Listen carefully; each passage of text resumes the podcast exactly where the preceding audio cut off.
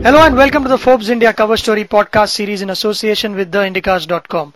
My name is Abhishek and uh, this issue's cover is an interesting one. It tackles a new habit that has seeped in uh, most of us while we buy household consumption items whether online or offline on EMIs or either on 0% interest rate or some minimum marginal percent and it's a multi-billion dollar industry.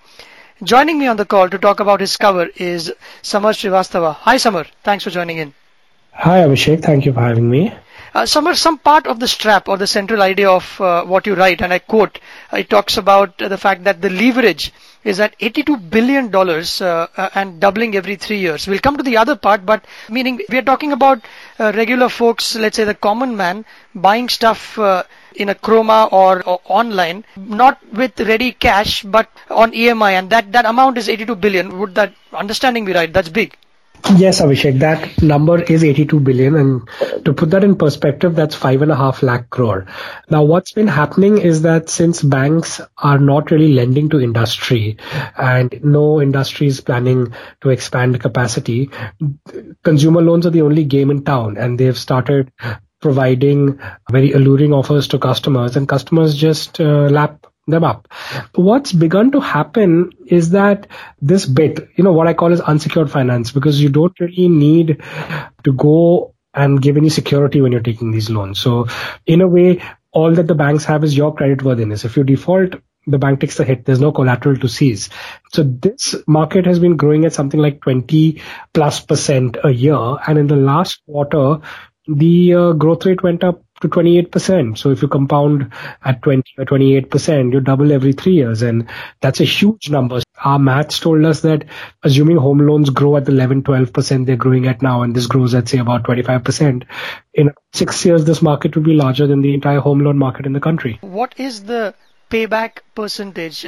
So companies make good money because they operate on uh, 300, 400 basis points spread. So they make good money. And as of now, default rates are roughly around 1%, which is very manageable. So right now things are absolutely fine for the sector. But the fear is that as this has become a sector where it's easy to make money, competition has risen.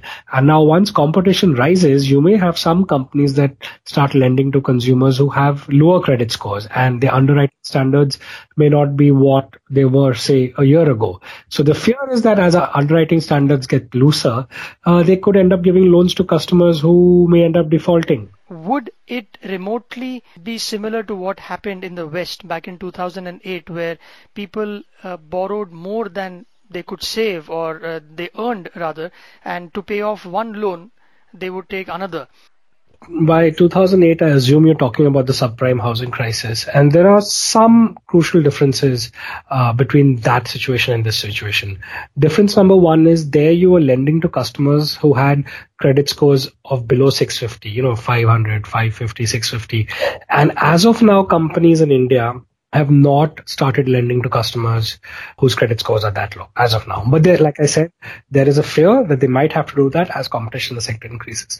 But another crucial difference, and this, this leads me to believe that we are still some time away before you know we start getting worried about these loans and that crucial difference is that in the us these loans were securitized and resold so while somebody made loan. He then packaged it into a bundle of other loans and then sold it on.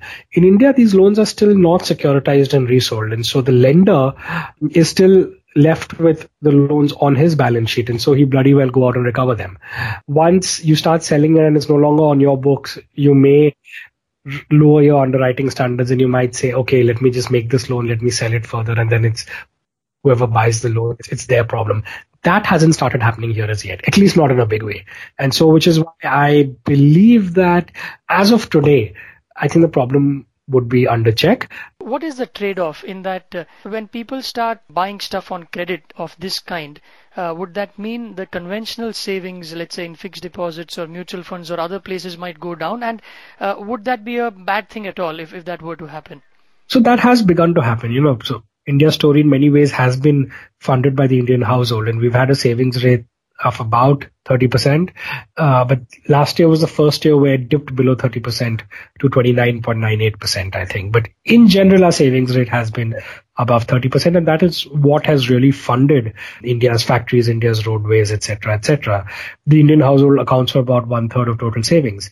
If consumers begin to spend more, obviously they save less. And so if our savings rate dips, we don't know how easy it would then be to finance our uh, capital expenditure, you know, to pay for schools, to pay for roads, to pay for bridges, etc., etc. Right. Is it ironic that, you know, although credit cards were introduced more than a decade back and now, I mean, everybody has one, but still the penetration has been low and rather the average Indian perhaps, I don't have the stats, but is reluctant to use a credit card as much as somebody in China or uh, America would be. Despite that, we've got such a big industry of uh, EMIs, the $82 billion figure that we mentioned. So how, how do you explain that, you think? This was something I discovered while researching this story. I had always known that India had a very low penetration rate when it comes to credit cards for a variety of reasons. In the sense that we we seem to have skipped the credit card stage and moved to debit cards. Banks were reluctant to give out credit cards because it was very difficult to identify customers. Our credit bureaus didn't really have robust records. So there were a variety of reasons why banks did not expand their credit card base, and it's just 39 million, which is nothing. I mean, to give you uh, context, China has 588 million credit card users. Contrast to that, there are about 950 million debit cards. So what has happened is that because you don't have so many credit cards around the country, Indian companies realize that the EMI or getting customers to pay monthly installments over a 3, 6, 9, 12 month period for a product is the way to go. And so EMIs have started catching on and they have become the preferred route. So you could still finance an EMI through your credit card or you could go to a lender like Bajaj Finance who will give you EMI card. Okay. And he will say that this is your EMI card. This is your limit. Now you go any shop and let's say you shop 10,000 rupee worth, you split it into three EMIs, six EMIs, nine EMIs, whatever the card allows you. Fact that we have 15 million which is almost half the number of credit cards in the country, 15 million of these EMI cards in circulation today. And so EMI credit has been the way to go. And this has happened in other developing countries as well.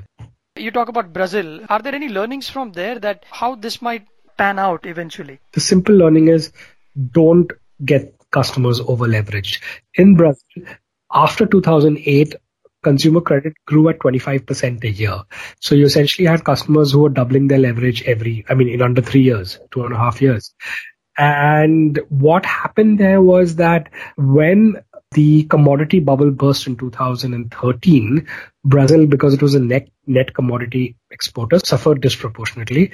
And you found a lot of customers going bankrupt. And so defaults on these EMI loans that customers took surged to 5.6%. And if we had that default rate in India, to put the number in context, as a percentage, it would be much higher than the NPAs that banks have oh, these wow. days. That's that would be big. There is one uh, website name that I bumped into in your article called EarlySalary.com, uh, which Future Retail has tied up with. To, to quote you, here, salaried employees with no credit history can apply for a half month's income in advance. That's correct. So in the West, you have you know what are known as payday loans, essentially credits that you can take at very high rates of interest, and then the moment your salary comes in the next month, you're expected to pay that off. Early salary is a bit like that, although the founders were at pains to sort of clarify that we are not a payday loan. But look, these are meant for people who have no credit history, but who have a regular salary coming in. You can leverage up to half of your monthly salary to buy anything and you're charged 9 rupees a day per 10,000 rupee loan that you take. And 9 rupees a day doesn't sound like a lot, but when you annualize that number, it's uh, 32.4% the interest rate. Now, the reason why a lot of buyers don't feel the pinch is because these loans are taken for under a month. You have someone who on the 15th of the month wants to go on a holiday or wants to buy a mobile phone. You know, let's assume his salary is 20,000 rupees. He takes a loan of 10,000. He buys his phone or he goes to Goa for his two day, three day holiday, comes back and pays it off within the next month. On a 10,000 rupee loan, if he pays it off next month, he pays only 270 rupees extra. And so they don't think of it as a loan but uh, it's one of the many uh, startups out there that are allowing uh, salaried employees to take their salary in advance. Right.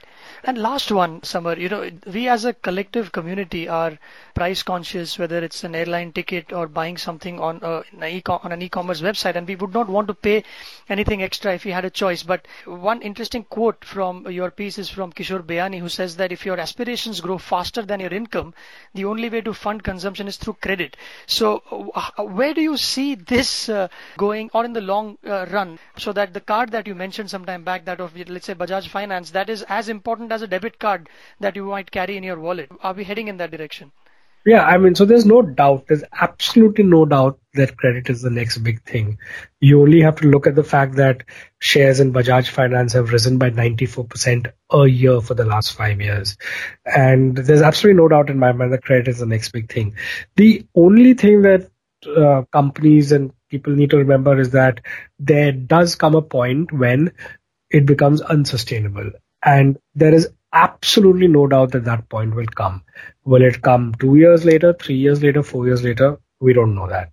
There's absolutely no doubt it will come. And you don't want to be the last man standing or you don't want to be left holding all those loans in your book at that point.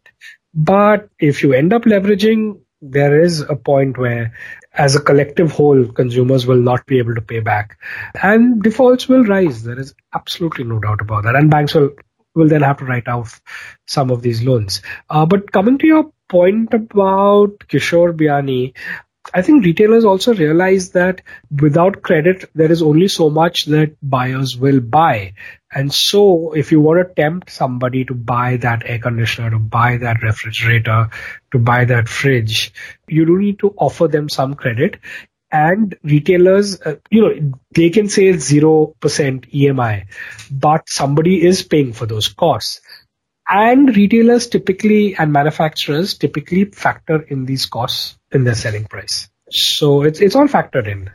And, and maybe someday you might just have some planner who helps you plan your credits as well. But because you, yes. you, see, you seem to be a little pessimistic that, you know, eventually it, it, it might be a, a bubble that might burst and that the assumption is that people will splurge only if that happens will this uh, you know go down the barrel that that's right so i mean this is something that will only rise and rise in the years to come and at some point the bubble will burst there's no doubt about that great Samar, thanks very much for your time on this one you're welcome. See you. Thanks. Uh, all you listeners, you can get this podcast on ForbesIndia.com and on iTunes. And to have someone call you for a Forbes India subscription, message Forbes to 51818.